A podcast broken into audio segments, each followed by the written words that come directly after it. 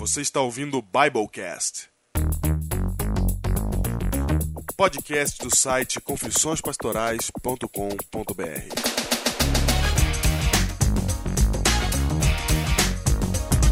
Eu sou o pastor Diego Barreto, associado da Igreja Adventista da Alvorada. Eu sou o pastor Júnior, distrital do Parque Alvorada em Guarulhos. Estamos aí juntos mais uma vez. Com esse som esquisito, porque estamos ligando direto para a casa do Júnior, porque a internet dele morreu. Pifou, pifou. Pifou, e aí nós temos que falar rapidamente, porque temos algumas coisas importantes para dizer para você, ouvinte do Biblecast, essa semana. Vamos lá então, começa aí, Diego. Eu quero agradecer essa semana, agradecimento especial para Tati Barreto, da Igreja de Guarulhos. Aqui de Guarulhos. Ela, ela gravou os Biblecasts em C D, viu? E vai distribuir para os jovens da sua igreja. Ela falou que fez até capinha. O negócio tá bonito. Eu queria um desses para mim. É, ela falou que vai mandar uma foto pra gente, que ela falou que não fez muitos para mandar um pra gente. Ela até mencionou isso. Nós queremos agradecer, okay, então, a todos aqueles que colaboram com o Biblecast, divulgam o Biblecast. A Tati Barreto tá fazendo isso aí, mas também o Kleber Teixeira faz, o, o Rogério lá de Andradina, a Brígida, todo esse pessoal que divulga o Biblecast aí nos seus sites. Muito obrigado pela ajuda de vocês. Fica aqui o nosso agradecimento, o nosso abraço. E eu quero ler aqui o comentário da Tati Barreto, que ela falou, olha... O C D com os podcasts ficaram prontos. Amanhã entregaremos para os jovens no último culto jovem de dois mil e dez. Como a quantidade foi pequena, legal, não sei hein? se conseguirei enviar uma cópia para vocês, mas enviarei a foto. No próximo ano, iremos divulgar todas as semanas no culto jovem, nos e-mails e redes sociais dos jovens de Guarulhos. Quando o trabalho é bom, a gente indica. Olha aí. Aproveitando, opa, quero comentar a nota do conteúdo na premiação... Ela deixou. Já, já falamos disso, já falamos disso. Ela deixou o comentário aqui, tá? Tudo bem. Tá no site o comentário dela? Ah, tá no site lá. Muito bem. Ok, eu quero agradecer também ao meu pai. Olha aí. Que o meu pai. Opa! Meu pai ouviu. Faz o Diego. Meu pai ouviu o Biblecast essa semana. Eu gravei os C Ds, dei pra ele ouvir. E ele gostou muito, olha aí. Opa! O apoio do pai é importante, né? É, lógico. Então fica aqui um abraço pro meu pai, que tem um nome difícil, seu Adelcir. Isso, pra mim, vulgo pai do Diego. Isso. E recebemos um e-mail, Júlio. Um e-mail interessantíssimo essa semana. Eu vou ler o um e-mail pra vocês. O e-mail vem... De onde veio? Jaime Júnior, diretamente de Portugal, olha aí. Opa! Aleimar! Aleimar Aveiro, o nome do lugar. Aveiro, Portugal. Ele fala que o nome dele é Jaime Júnior, tem trinta e nove anos, é de B H, mas só que mora lá em Portugal há dez anos. Ele fala assim, nasci e fui criado na Igreja Adventista. Infelizmente, estou fora da igreja, embora a base que tive continua forte e minha fé em Deus também. Tenho uma família linda e, graças a Deus, uma vida tranquila. Na verdade, estou escrevendo para dizer que um dia desses eu estava fazendo umas pesquisas para baixar alguns podcasts na Apple Store e quando digitei a palavra Bíblia, para minha surpresa, achei o Biblecast. Opa! Por curiosidade, eu vi o primeiro episódio na semana passada. Eu trabalho numa linha de montagem de automóveis e ali posso ouvir durante o expediente. Confesso que fiquei surpreso pela linguagem que vocês usam aí no programa. Isso era tudo o que eu sempre pensei quando estava na igreja. Ou seja, acho que vocês estão de parabéns por usar essa linguagem mais atual e abordagem de maneira descontraída nos temas tão controversos. Vou fazer uma surpresa para minha esposa, vou colocar o podcast no iPad dela e, claro, ela vai ouvir e tenho certeza que ela vai gostar porque vocês são sensacionais. É, beleza! Ela é portuguesa e não é adventista, olha aí. O nome dela é Márcia. Então, Márcia, se você estiver ouvindo esse Biblecast, um abraço pra você. Um abraço do tamanho do Brasil, é? Como já diria o Cajuru. É. Bom, pra terminar, quero dizer que estou ouvindo os programas. Estou no episódio cinco, a Profecia Perdida, e vou ouvir todos. Aliás, comecei a ouvir hoje, os de dezembro também, e vi que vocês estão ainda melhores. Que Deus continue iluminando vocês para que através desse programa consigam levar essas informações tão preciosas para todos que estão em dúvidas. Abraços, Jaime. Está aí um novo herói do Biblecast, Jaime Júnior, diretamente de Portugal. Muito obrigado pelo seu e-mail, pela força, pelo incentivo, pelo carinho, pelas suas palavras aí. Que Deus te ouça, né? Que esse programa possa continuar sendo uma bênção, possa ser para sua família também. Muito bem, eu quero falar agora. Eu quero fazer uma indicação para você que nos ouve. Eu abri a Revista Adventista deste mês na seção dos jovens. Eu não acredito, meu. E eu boquiabertei ao perceber que lá está o artigo de nosso grande pastor Diego. Não, esse Biblecast só dá certo porque nós temos pessoas realmente importantes aqui. Tá bom. Pastor Diego com, realmente publicou um artigo na Revista Adventista de dezembro. É um presente de Natal para você, olha que maravilha. Nossa, leia o artigo do Leia o artigo do pastor Diego. Sobre o que, pastor Diego, seu artigo? Sobre amor. Amor verdadeiro. Oh, olha, é um homem que vai casar aí, não é? Daqui a um mês, tendo o seu artigo publicado sobre o amor. Olha que maravilha. Na Revista Adventista desse mês, pastor Diego Barreto. Ah, que maravilha. Eu me orgulho. Para com isso. Tô falando sério? Uma, foi uma grande. orgulho. Eu quero palmas. Eu quero palmas. Eu palmas. Quero. Ai, tá bom. Ok. Muito bem, muito bem. É, eu quero dizer para vocês que o prêmio comuni... o prêmio da pro... mega promoção, não o prêmio Comunicando Jesus, o prêmio da calma, mega calma. promoção, vamos chegar lá. Ele vai ser enviado para os ganhadores que estão longe de nós semana que vem, porque os convites chegaram finalmente. Opa! Então semana que vem você comece a aguardar, nós vamos enviar. E aí no Natal você recebe seus prêmios, olha que beleza. Presente de Natal. Muito bem. Aqui do Biblecast. Do Biblecast pra você. Agora o prêmio, Júnior.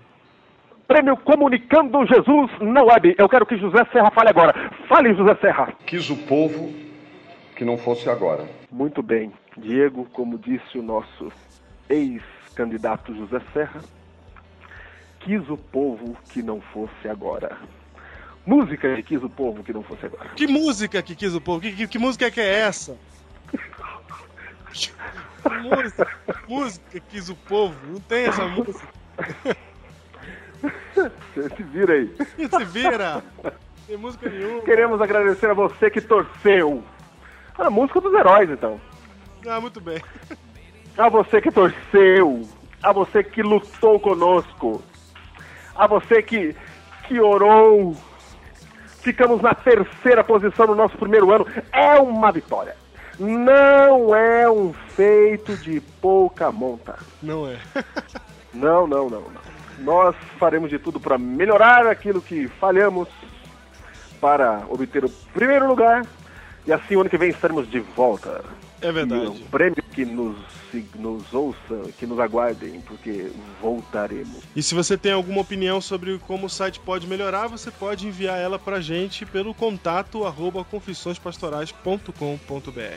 Isso mesmo, nos ajude a vencer o prêmio Comunicando Jesus dois mil e onze. Isso. Agora, Júnior, tem um anúncio importante a fazer, temos apenas cinco minutos de ligação ainda. E o, ah, dá tempo. O que nós pre- tempo. precisamos informar, eu quero fazer um adendo aqui, que é o seguinte: a introdução e a conclusão do Biblecast estão em inglês hoje, mas a tradução da música está no site, porque ela tem tudo a ver com o tema, o tema. de hoje. Ok? Indicação do livro de hoje, Júnior. Qual é o livro de o hoje? O livro de hoje. A indicação do livro de hoje é o livro A Igreja Positiva no Mundo Negativo, de Jonas Arrais. É um livro muito interessante, um livro fácil de ler, um livro é, não muito longo, um livro curto, para falar a verdade, mas pontual. Muito bom, um livro que fala sobre como rever certos paradigmas da igreja. A gente faz muita coisa... É, automaticamente, de maneira tradicional, sem pensar muito no que fa- no que está fazendo, e muitas destas coisas a gente tem que precisa rever, e esse livro fala como fazer com que a nossa igreja seja uma igreja positiva no mundo negativo.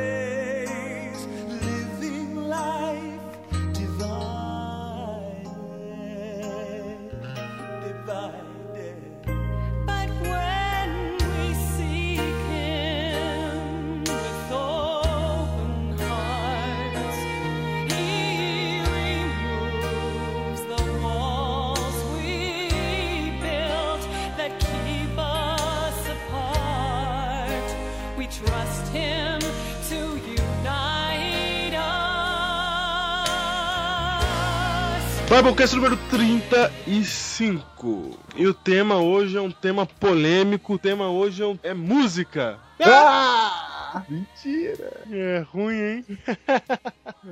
Ó, trinta e cinco não é um feito de pouca monta, hein? Ai, pronto. Pouca monta. É, estamos aí com bodas de coral. Certo. Bodas de coral. Isso. trinta e cinco é bodas de coral. Bodas de coral. Muito bem, estamos aí mais uma vez e hoje com um tema, Ju. Com um tema muito importante. Um tema que é relevante só para a Igreja Adventista? Não, eu acho que para todo mundo cristão. Para todo mundo. Para todo mundo. Para todo mundo. Exatamente. Para todo mundo. E eu sei que se você veio ouvir esse Biblecast, ou é porque você é um adventista que não está conformado com a, o jeito que as coisas estão, ou você está curioso para saber como assim, porque você viu o título e se falou, como assim? Ou você não é um adventista e, e veio aqui exatamente por esta razão. Porque a questão de hoje é uma questão que nós gostaríamos de esclarecer de uma vez por todas. Opa! De uma vez por todas você foi profundo, hein? Não. Esse é o desejo do meu coração, né? Claro que não. Certo. Funciona assim, só porque eu fiz um... É que depois de trinta e cinco Biblecasts, realmente a gente já é. acredita... que fazendo um podcast a gente resolve todo o problema, né? Não. Isso. Não. Eu espero que para aqueles que estão escutando, que pra, pelo menos para eles se resolva, entendeu? Ok, né? Ok. Para eles portanto, se resolva por todo. Portanto, o título é... Adventistas, sim. Exclusivistas, não. O que seria um exclusivista, pastor Diego? Ah, um exclusivista é aquele camarada que acha que ele é a última gota de Coca-Cola do deserto. Que só ele tem razão. Isso, é a última bolacha do pacote. E você tá dizendo que os adventistas não são assim? Não somos assim. Ah, você tá de brincadeira. Porque, na verdade, recebemos essa Sabe fama. Recebemos essa fama. Não, eu e... vou dizer da onde, da onde veio essa fama. Ah. É, nós somos a igreja do tempo moderno, né? A igreja do, daquela que, que prova as coisas. Ah, do... ah, e no não, passado... Vamos mudar essa frase, que do jeito que você falou, parece que você tá falando que é a igreja da atualidade. Entendi. Do não, período... Nós estamos no pós-modernismo. O período moderno é a era anterior ao pós-modernismo. Isso. Nós fomos a mais eficiente, na minha opinião, igreja do período moderno. Certo. E nossos pastores eram conhecidos por ser grandes debatedores. Apologetas. Não, você tem noção que eu conversei com o pastor ontem? Hum. Conversei com o pastor ontem. Pastor Jová Goulart. E ele me contou de um pastor que registrava seus debates em cartório. Sério? Tinha testemunha, tinha tempo, tinha plateia, tinha tudo certinho. Isso na década de oitenta. Olha aí. E ele combinava em cartório com a igreja que quem perdesse o debate, os membros todos iam pra igreja do outro. Você tá brincando. É. Você tá brincando que ele fazia apostas. Não, em, registrada em cartório. E aí? Registrada em cartório. E ele fazia, no caso, ele era especialista em Adventistas da Reforma, que é um grupo que, dissidente que saiu dos Adventistas do Sétimo Dia. E então, ele jamais perdeu o debate. Ah, é? Olha aí. Não, já.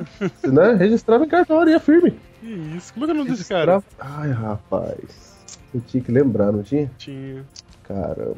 Mas tudo bem, fica aí a história do mito. Eu posso descobrir, posso descobrir. Então, Diego, veja só. No período moderno, as coisas eram assim. Qual é o período moderno Depois... aí, Júnior? Fala pra gente, às vezes, um tempo, o um período aí de tempo. Eu vou dizer assim, antes da Era Moderna, vou dar um exemplo aqui pra você.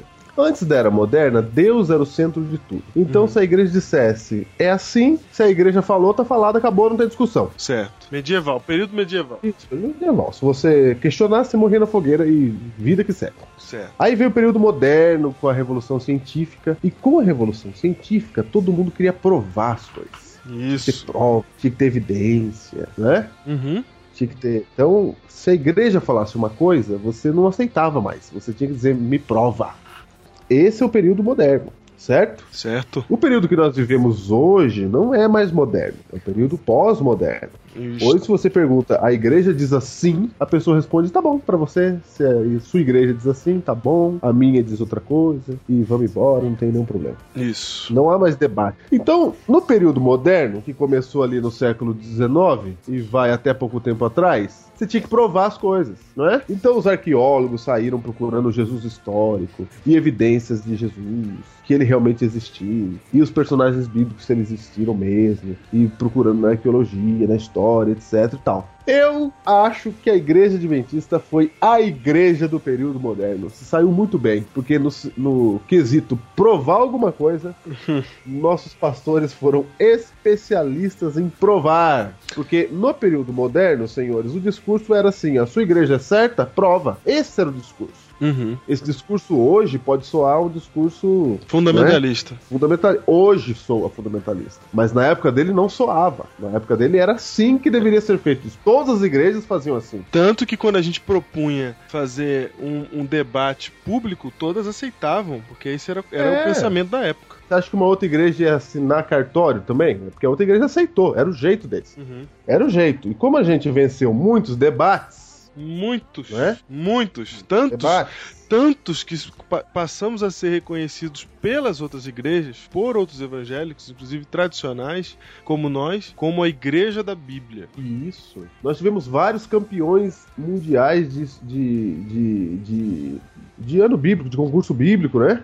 Uhum. Inclusive temos um brasileiro que, que foi, decorou a Bíblia inteira, né? Isso, nós tivemos vários, decorava a Bíblia. Não, decorou é? a Bíblia toda. Então nessa época você não precisava ficar amigo da pessoa, você tinha que provar pra ela. É o período moderno, era assim, você provava. Então como é que dava estudo bíblico? Você não precisava nem ir na casa da pessoa, você dava uma apostila, um bloquinho de estudo com a prova. E ela sozinha, ela via a prova e ela aceitava. Esse era o pensamento dela, tá certo, Diego? Exatamente, era assim. Tá certo, a igreja A igreja adventista cresceu muito, porque a igreja adventista realmente, nós temos base bíblica para aquilo que cremos, certo? Certo, o que não quer dizer, o que não quer dizer que a salvação está só conosco. Exatamente. Esse, mas esse aí, é o ponto do nosso Biblecast de hoje. Isso, mas aí se confundiu isso. Pelas nossas vitórias em debates, exato, muitos de nós acreditam até hoje que nós somos o único povo com direito à salvação. Sim, todo aquele que nele crer, nele terá a vida eterna. Então, sim, há uma razão para que outras denominações nos chamem de exclusivistas. E esta razão não está em nossa teologia, não está na verdade que carregamos, mas está no comportamento de alguns, se não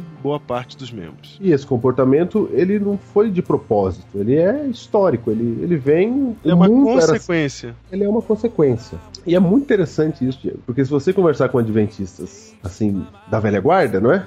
Assim, os bandeiras da fé. Do período moderno. Os bandeiras, exato, os bandeiras da fé. Os bandeiras da fé, eles acreditam que a salvação é por meio da igreja. Você tem que tomar um cuidado especial, porque você... Eu faço minhas as palavras de Paxton. Ô, louco! Neste momento. Calma aí. Deixa eu dizer quem que é Paxton. Diga que é.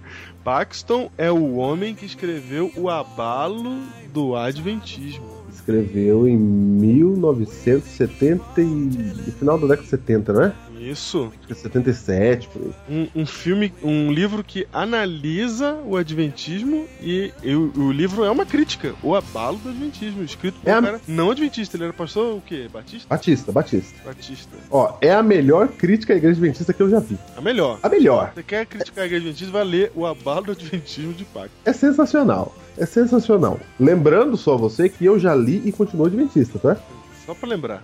É, só pra lembrar. Que o abalo não abala tanto assim. Mas qual é a tese de Paxton? Porque eu disse que faria minhas as palavras dele. Ele diz assim, ó, os adventistas dizem que são os únicos representantes e herdeiros da reforma protestante de Lutero. Uhum. São a igreja remanescente, não é?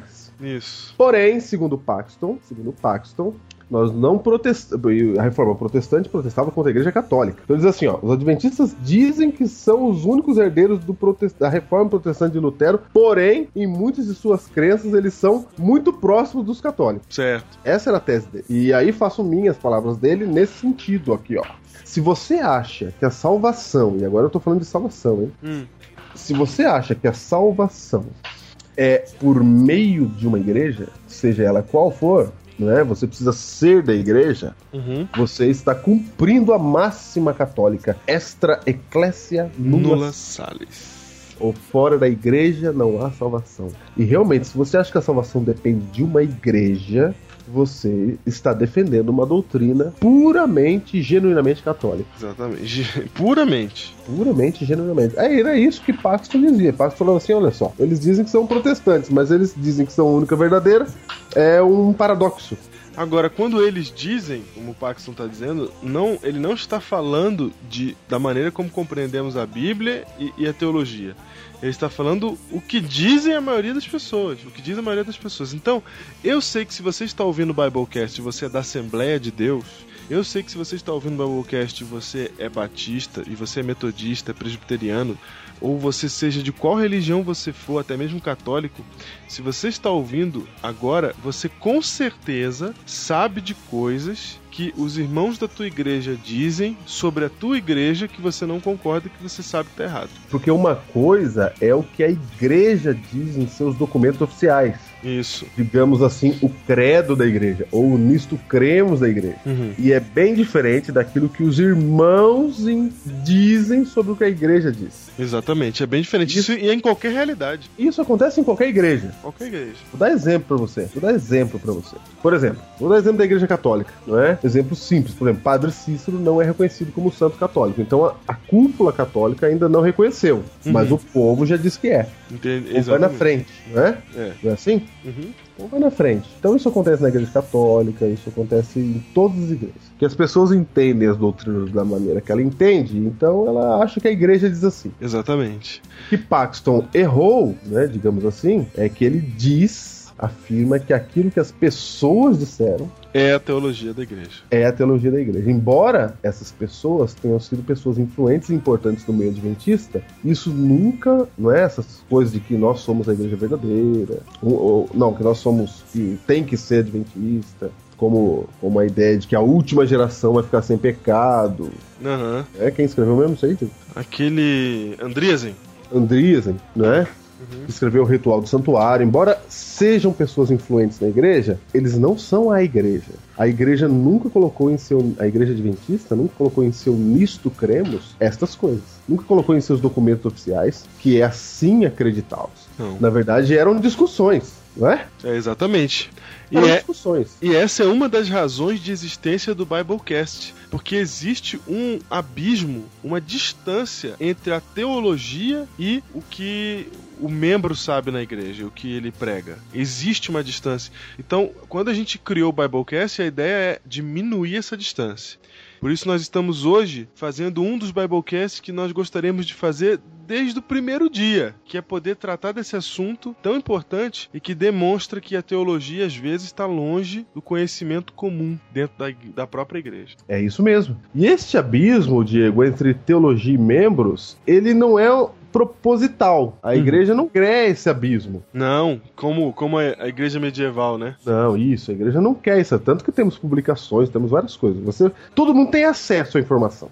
Ela está disponível a todo mundo. A questão é que muita gente não busca. Isso, o problema é que você, nós nos contentamos com o raso e não nos aprofundamos no estudo da palavra de Deus. Quando eu falo nós, membros de minha igreja. Uhum. Então, quando você se contenta com o raso... Porque muita gente, Diego, até hoje diz assim, ó. Isso é um, é um problema. Eu vou dizer pra você qual é o problema. Ainda é um, um espírito do período moderno, da prova. A pessoa chega pra mim e fala, pastor... Eu digo assim, irmã, aquela pessoa quer se batizar. A pergunta da minha igreja é assim: ele já recebeu os estudos bíblicos? Uhum. Eles não perguntam assim: ele ama o próximo? Ele, se der um tapa na cara dele, ele tem condições de oferecer outra face? Ele, ele houve uma mudança de, de, para o cristianismo puro mesmo, né? Ninguém pergunta isso. O povo pergunta se já teve os estudos. Como assim? São vinte e cinco estudos, por exemplo. Ah, uhum. Não, teve dezoito. Ah, então não pode batizar. Tem que ter os vinte e cinco. Ou seja, isso vai colocando na mente das pessoas que esses estudos bíblicos iniciais que você recebe antes do batismo, na igreja adventista, é toda a doutrina da igreja. É toda a verdade que a pessoa tem para aprender. É, então se ela sabe disso, ela pode batizar. É como se ela tivesse todo o conhecimento bíblico necessário pra que, para a sua salvação. Porque a gente também entende que batismo é igual à salvação, não é isso? Aham, uhum, exatamente. Ideia também equivocada. Exato. Que não é porque você se batizou que você tá salvo. Não. Não é porque você deixou de batizar que você não tá salvo. Falaremos disso numa outra oportunidade. Uhum. Deus não vê assim. Mas na prática, que a gente começa a acreditar nisso. Então a pessoa fala: você teve o estudo bíblico? Tive. Então você sabe a Bíblia. E aí é o seguinte, não importa quem deu o estudo, se a pessoa sabia dar, se não sabia, não importa nada. Teve os estudos, leu, acabou, então você está pronto. É o período moderno. Era assim que funcionava. Exatamente. Os claretes te dão informação, te dão conhecimento, tá resolvido o problema. Isso. Se você não aceitou, o problema é seu. Isso. Isso é período moderno. Não é a igreja que era ruim. Era assim com todo mundo. É assim que se pensava, gente. É assim que se pensava. É assim com todo mundo. Só que isso cria um efeito colateral que a gente acha que só porque você conhece as vinte e oito doutrinas da igreja, você conhece toda, o que, toda a revelação de Deus. Gente, isso é limitar muito a Deus. É, exatamente. A revelação de Deus é muito maior. Deus é maior. As vinte e sete doutrinas é o nosso nisto cremos. É o nosso, assim diz, nós cremos assim, né? Baseado nisso. Estamos resumindo. Inclu- inclusive, o período moderno trouxe pra gente um, um terrível hábito que nós usamos até hoje, que é o seguinte: primeiro a gente dá o estudo bíblico com as vinte e sete, vinte e oito doutrinas, e depois a pessoa se batiza, e aí depois a gente quer fazer ela virar um discípulo. E não dá certo porque a ordem é contrária ao da Bíblia. Jesus fala assim: ide, fazei discípulos de todas as nações, batizando-os e ensinando todas as coisas. Primeiro você faz o, o discípulo, depois você batiza, depois você ensina. A gente faz o contrário, a gente ensina primeiro, batiza depois, e aí quer fazer o discípulo. Aí já não dá mais, porque o cara, como ele fez primeiro o estudo para batizar, ele entra na igreja pensando que religião é uma série de regras, é uma série de estudos, é uma série de, de verdades que ele já aprendeu, é um conhecimento tomado. E aí ele não quer virar discípulo porque ele entende que ele já sabe, ele já tem o principal, porque ele já se batizou. É o conhecimento. Exatamente, que é o conhecimento. Enquanto que a Bíblia, Jesus fala assim: ó, primeiro você faz o discípulo, primeiro você faz ele me amar, primeiro você faz ele me, me ver como mestre, Senhor da sua vida, como o caminho, a verdade e a vida. Depois que você você faz isso, aí você até pode batizar ele, e aí depois você vai ensinar pra ele. Tem mais coisas depois, né? Porque a ideia é que o batismo é formatura. Isso, e a gente inconscientemente larga aqueles que se batizaram. E olha só, os discípulos, Júnior, eles não sabiam todas essas coisas. Ele, é, toda a doutrina, eles, eles não entenderam. Boa parte do que Jesus falou, eles não entenderam. Mas eles tinham o principal: eles eram discípulos de Jesus. Eles amavam Jesus. Ou seja, se, se lá fosse o período moderno, na época de Cristo, as igrejas não batizariam os discípulos, porque eles não tinham conhecimento da doutrina. Então, Jesus não teria feito... É, eles não seriam a, a igreja de Jesus, né? Jesus teria que fazer o estudo primeiro com eles. Falar: vem cá, vamos, vamos conversar primeiro. Primeiro eu vou ensinar tudo pra vocês que vocês não sabem. Por exemplo, só pra você saber a coisa que eles não sabiam, os apóstolos não sabiam que deveriam pregar pros gentios. Eles não sabiam disso ainda. Isso. É Pedro que vai descobrindo, eles vão descobrindo depois. Por isso você tem lá a visão de Atos, capítulo dez, do lençol com os animais. Mas eles... Pra ensinar Pedro a pregação para os gentios. Eles não sabiam disso aí. Mas eles tinham o principal, Júnior. Eles eram discípulos, eles amavam Jesus. Então, okay, quando Jesus morreu, eles... Jesus, Jesus falou: eu vou ressuscitar. Mas os caras não entenderam isso. Então, quando Jesus morreu, eles ficaram tristes. Eu digo pra você que é melhor você ficar triste porque Jesus morreu, a você saber que ele vai ressuscitar e não se incomodar com isso, entendeu? O conhecimento, nesse caso, não faz diferença. O que fez diferença foi o amor que eles tinham pelo mestre. Quando Jesus apareceu de novo, eles ficaram alegres. Quando Jesus falou assim: agora vai e prega o evangelho que eu vou voltar, eles saíram loucos de felicidade, pregando pelo mundo todo. E hoje um terço do mundo é cristão por causa disso.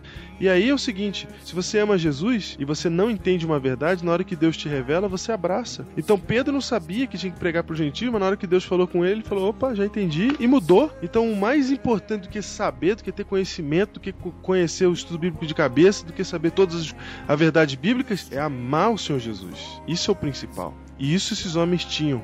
Eles tinham o principal. E um efeito colateral desse método do mundo moderno é que nós passamos a ideia de que religião é, é adquirir conhecimento, adquirir verdade sobre a Bíblia, e não é isso. E é assim, então, se você for, for nos cultos jovens, até hoje, os concursos bíblicos, e eu participei de um culto jovem nesse último fim de semana, os concursos eram até legais, mas vejam só as perguntas.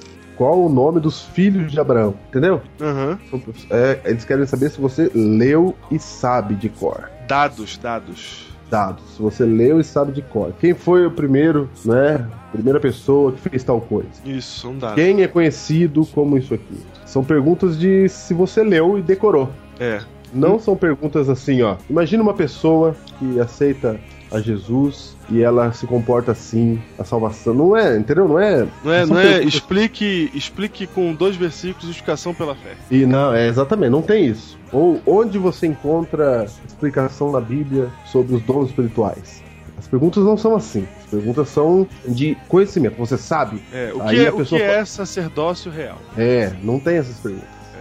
E mesmo que tivessem, elas mesmas não, não seriam ainda a solução, né? É, mas tá longe. Nós... Mas tá longe, exatamente, isso que você quer mostrar. Tá longe. Estamos de múltipla escolha ainda. É, estamos lá atrás ainda, fazendo perguntinha. O vencedor desse curso bíblico, ele vai dizer assim, eu sei a Bíblia. Ah. E a igreja vai olhar pra ele e dizer assim, olha que pessoa que sabe a Bíblia. Portanto, o nosso Chico Bíblia, por exemplo, uhum, que decorou ele, a Bíblia. Que decorou a Bíblia, ele sabe realmente assim, detalhes, onde é que tá escrito, né? Uhum. Quem foi...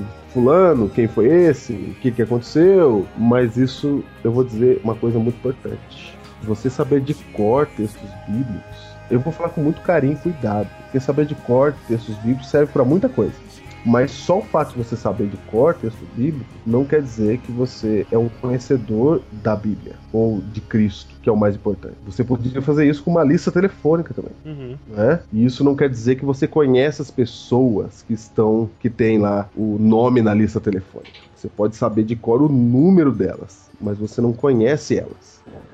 Então, quando você estuda a Bíblia de forma decorada, você pode saber coisas sobre Cristo, mas você não conhece a Cristo. Esse é o ponto.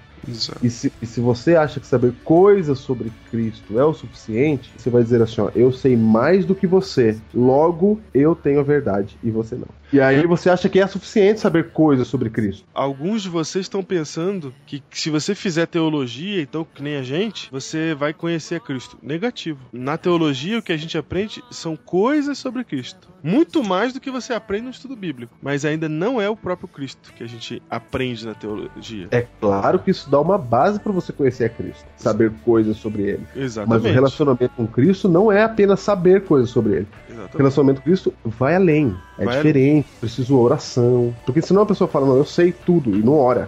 Porque daí o cristianismo passa a ser aquilo que você sabe sobre Cristo, e não a, a, a transformação realmente de Cristo em sua vida.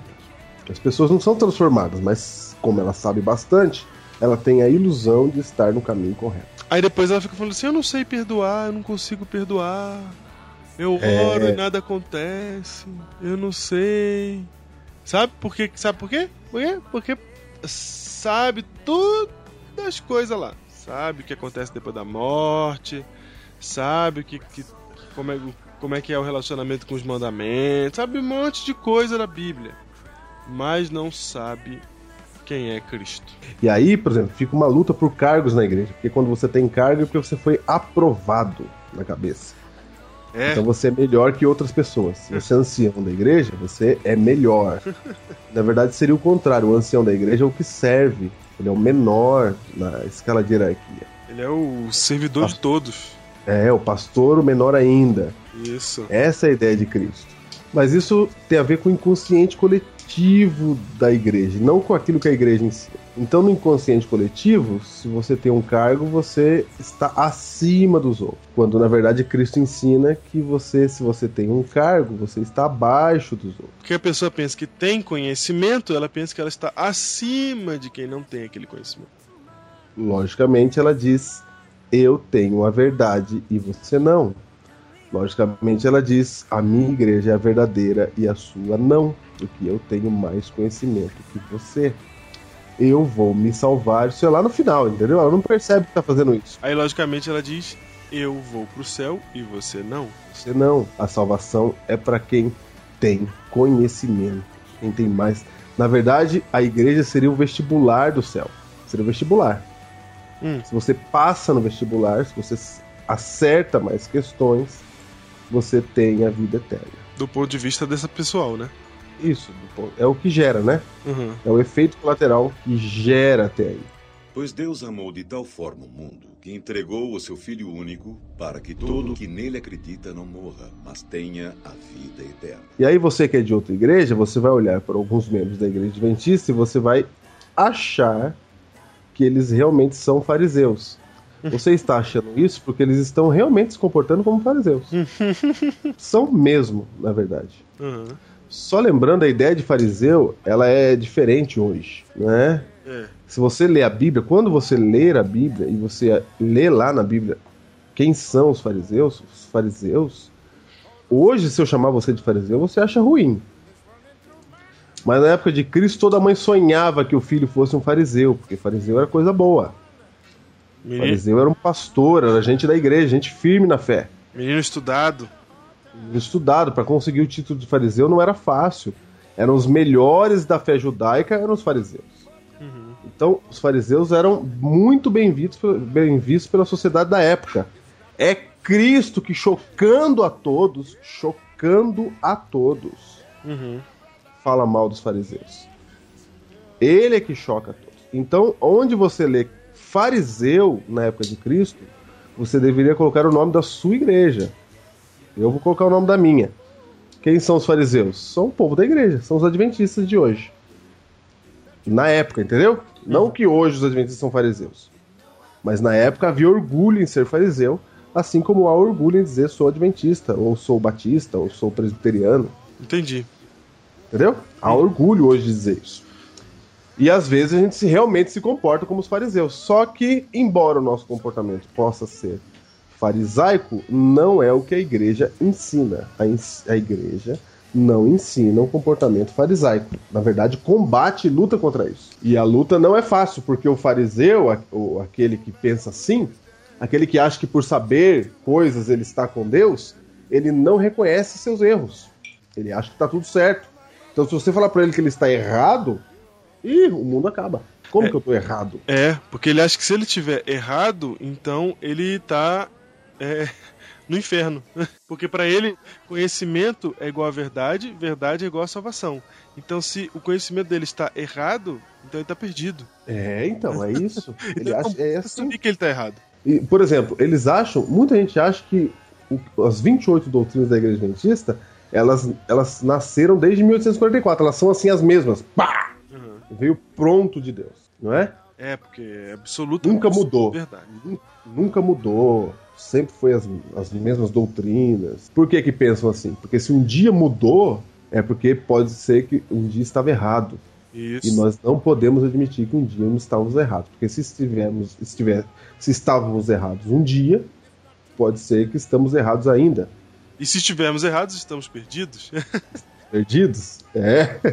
Essa, esse é o problema. Então a luta ferrenha pra dizer que não estou errado. É um limbo. É um limbo que Nossa, eu vou é cair. Terrível.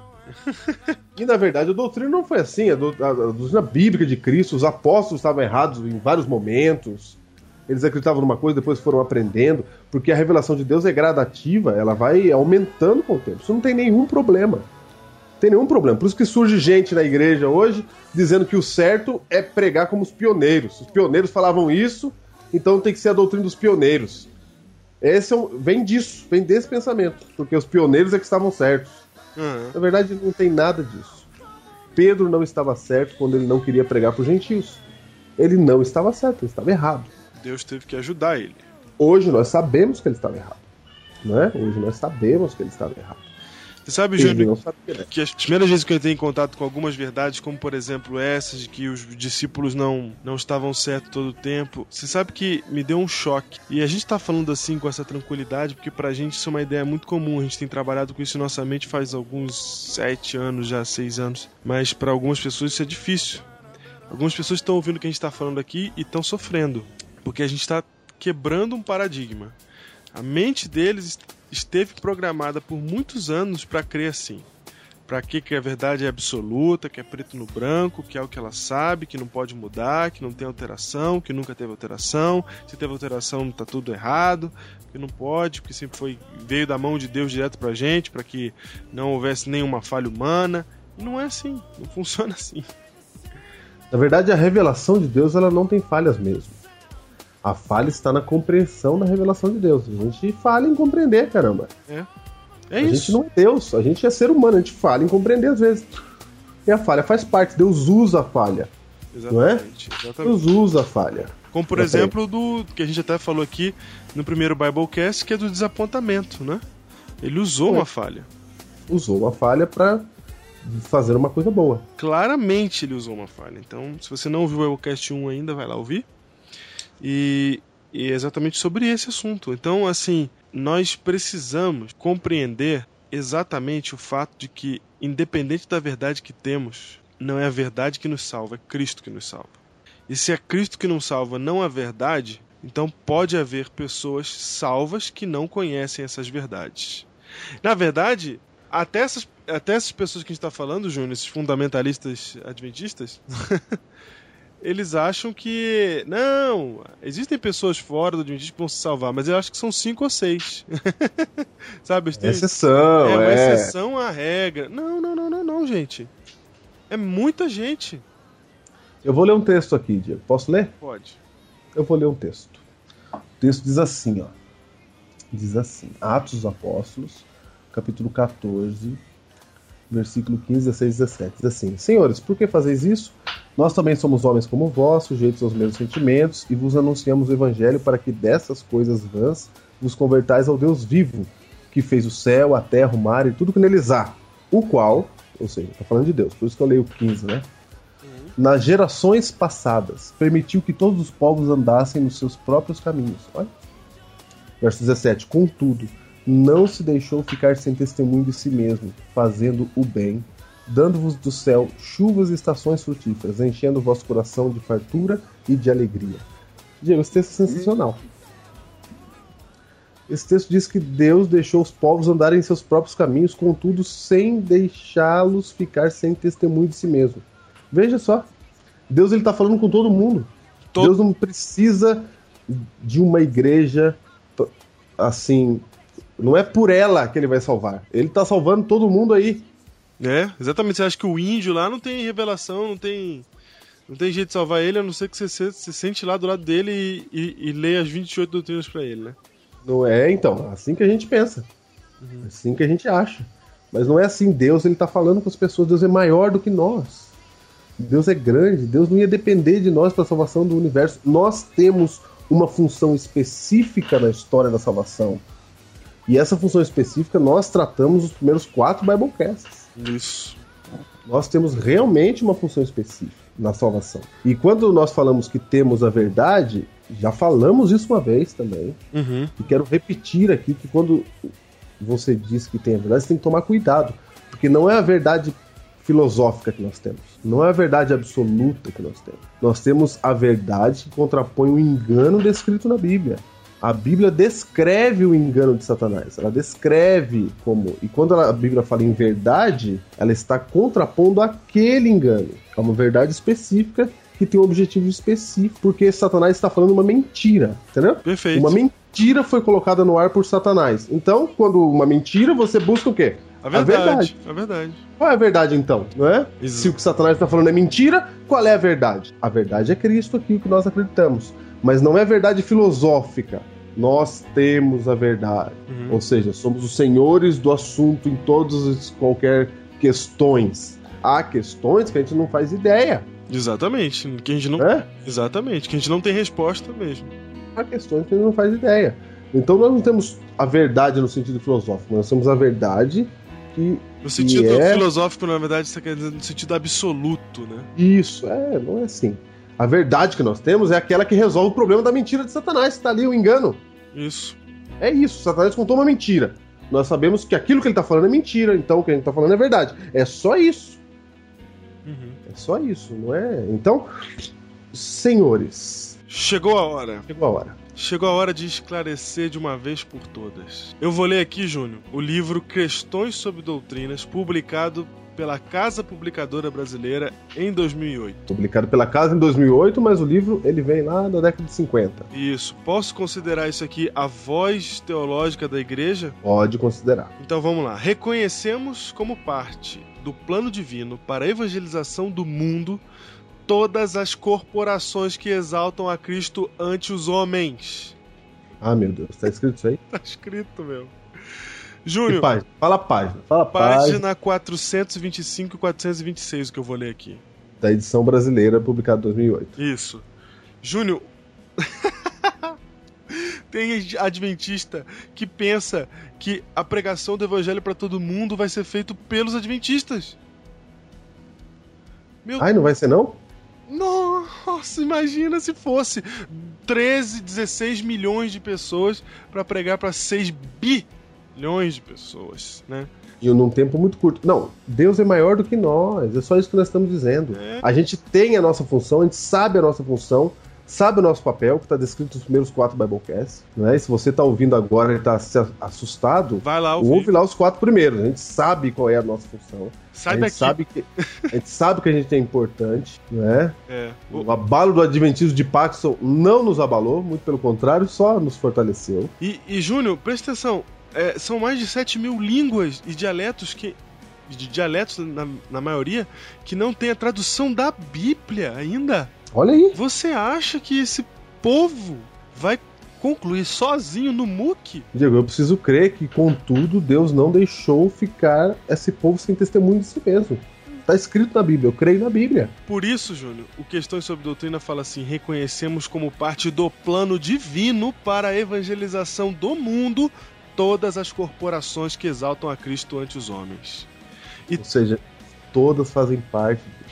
E temos em alta estima os homens e mulheres cristãos de outras comunhões religiosas que se empenham em ganhar pessoas para Cristo. Como nas gerações passadas, na providência de Deus e conforme o desenvolvimento histórico de sua obra em favor dos homens, têm surgido corporações, denominações e movimentos religiosos para dar ênfase especial a diferentes aspectos da verdade evangélica.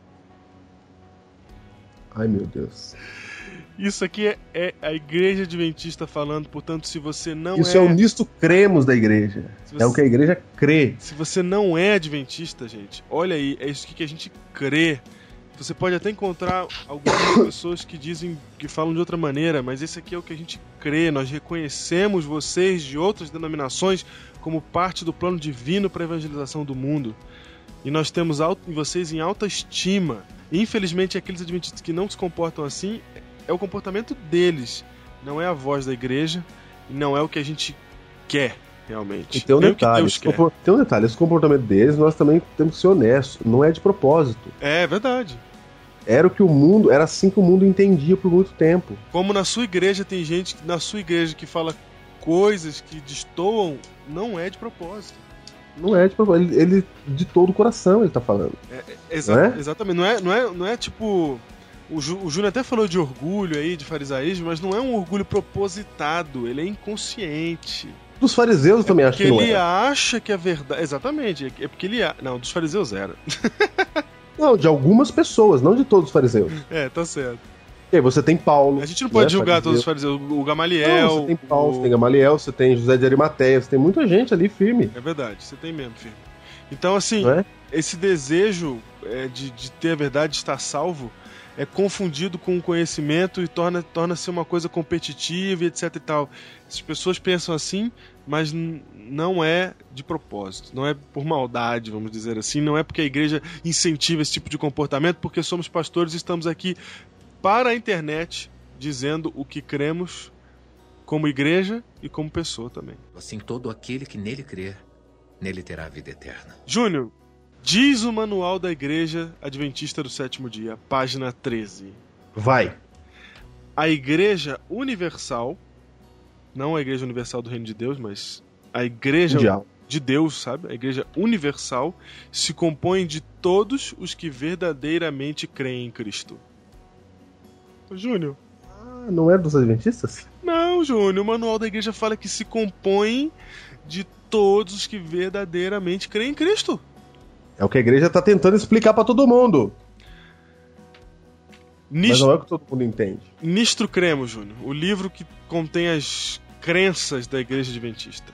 O Credo Adventista. Vai. Página cento e noventa e nove, edição dois mil e três. Diz assim: a Igreja Invisível, também conhecida como Igreja Universal, é composta dos filhos de Deus em todo o mundo. Inclui os crentes que estão dentro da Igreja Visível e muitos outros que, embora não pertencendo à Igreja Visível, têm seguido a luz de a luz que Cristo lhes concedeu.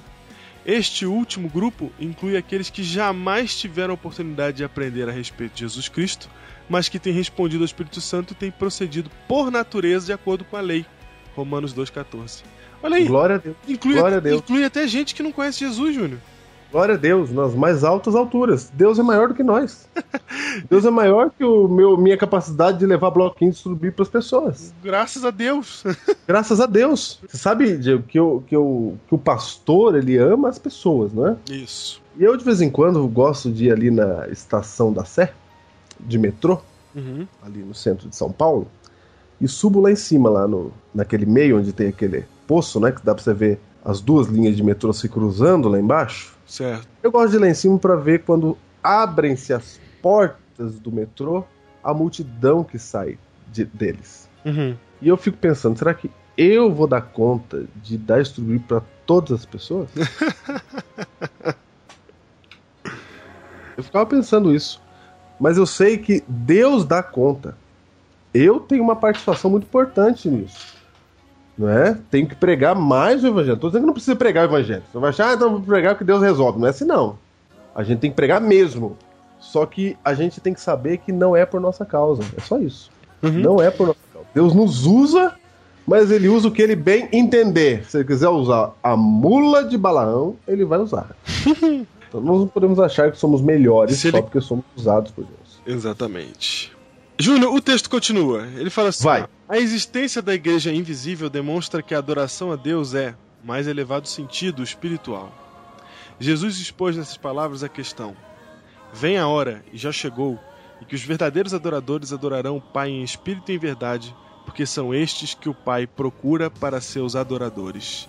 João quatro, vinte e três. Veja, Júnior, que Deus busca adoradores que o adoram em espírito e em verdade, não em religião e denominação, não em bandeira e igreja, mas em espírito e em verdade. Essa é a crença da Igreja Adventista do Sétimo Dia. Essa é a crença, olha aí, gente. Se você está... É isso que a Igreja Adventista do Sétimo Dia ensina e defende e prega. Se você está ouvindo isso, você não é adventista, espero que você esteja abrindo os seus braços para podermos nos abraçar finalmente. Vem! Esta é a nossa visão. Tendo em vista, continua o texto, a natureza espiritual da adoração, os seres humanos não são capazes de calcular exatamente quem constitui e quem não constitui parte da Igreja de Deus. Por intermédio do Espírito Santo, Deus conduz seu povo da Igreja invisível para uma união com sua Igreja visível. Ainda tenho outras ovelhas não deste aprisco. A mim me convém conduzi-las. Elas ouvirão a minha voz, então haverá um rebanho e um pastor. E agora, Júnior, eu vou dizer uma coisa pra você. Alguns falam muito, que criticam muito a Igreja Adventista por causa de Ellen White, né? Uhum. Eu vou ler agora textos de Ellen White. E eu sei, Vai. eu sei que agora, nesse momento, tem irmão ouvindo que pensa que sabe quem era Ellen White, o que ela dizia. E tá falando, tá pensando assim, não, mas isso daí é que vai contra Ellen White, tá? E tem gente que pensa assim, ah, Ellen White vai falar contra tudo isso aí. Veja o que Ellen White fala. No Comentário Bíblico Adventista, volume quatro, página mil cento e oitenta e quatro, Ellen White diz: Deus tem pedras preciosas em todas as igrejas e não devemos fazer denúncias impetuosas do professo mundo religioso. Tome.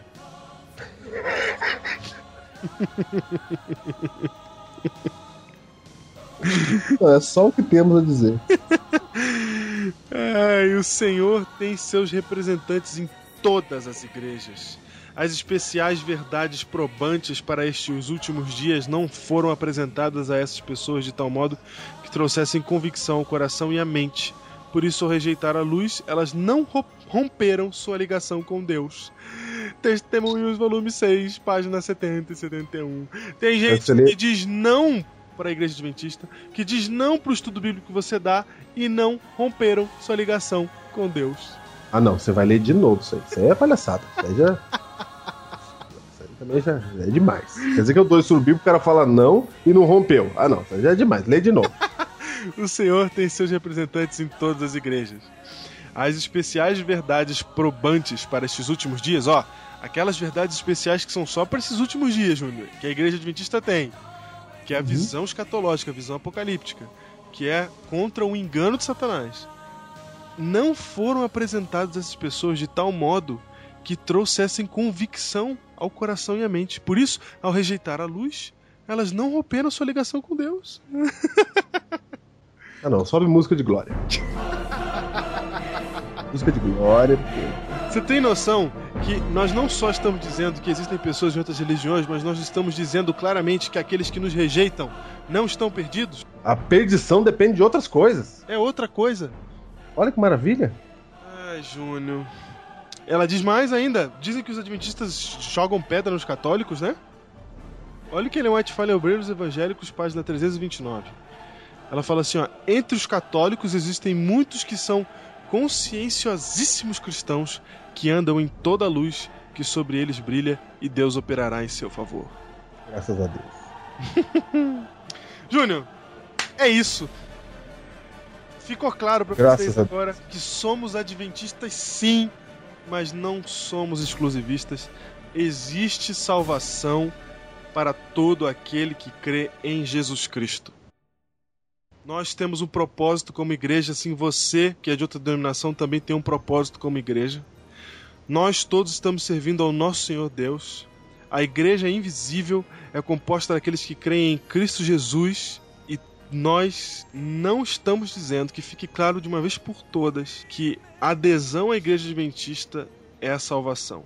A adesão a Cristo é a salvação. É a salvação, é isso mesmo. Adesão a Cristo. E se você é adventista e está maluco da cabeça agora, você fica calmo, fica calmo, vai lá ouvir o Biblecast um, dois, três e quatro. E volta, volta ao normal, volta. Junta com isso. Isso, junta, junta, exatamente. Você não pense que você vai conseguir entender tudo ouvindo só isso aqui, tá?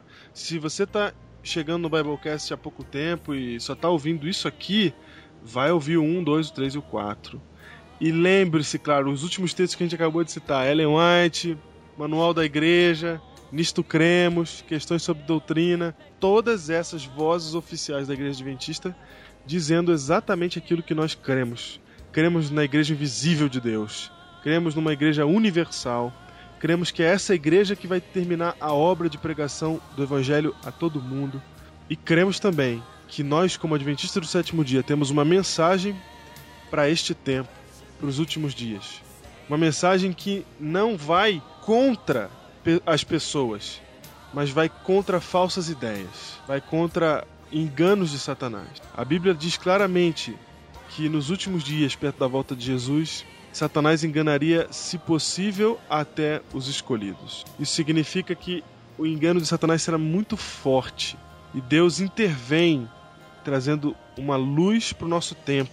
E a luz para o nosso tempo não está em Ellen White. Não está, nós, adventistas, não tiramos nossa teologia de Ellen White. Eu estou citando textos dela aqui porque ela é muito respeitada no nosso meio. Nós cremos que ela é profetisa. Até vamos falar sobre isso mais tarde. Mas nenhuma teologia nossa vem dela. Nós tiramos toda a nossa teologia da Bíblia, da Palavra. Então, é, nós cremos que, olhando para a Bíblia, para a Palavra, Deus nos mostrou algumas coisas sobre o tempo do fim que são relevantes para todo mundo cristão. Essa é a função da Igreja Adventista. Mas, acima de tudo, o que nós queremos com esse Biblecast é quebrar o paradigma do pensamento fundamentalista dentro do Adventismo e quebrar o preconceito que há de outras denominações com o povo adventista. Queremos é isso. olhar para vocês e sermos vistos por vocês como irmãos em Jesus Cristo. E também queremos olhar para vocês e ver em vocês irmãos em Jesus Cristo. É isso. Que Deus te abençoe.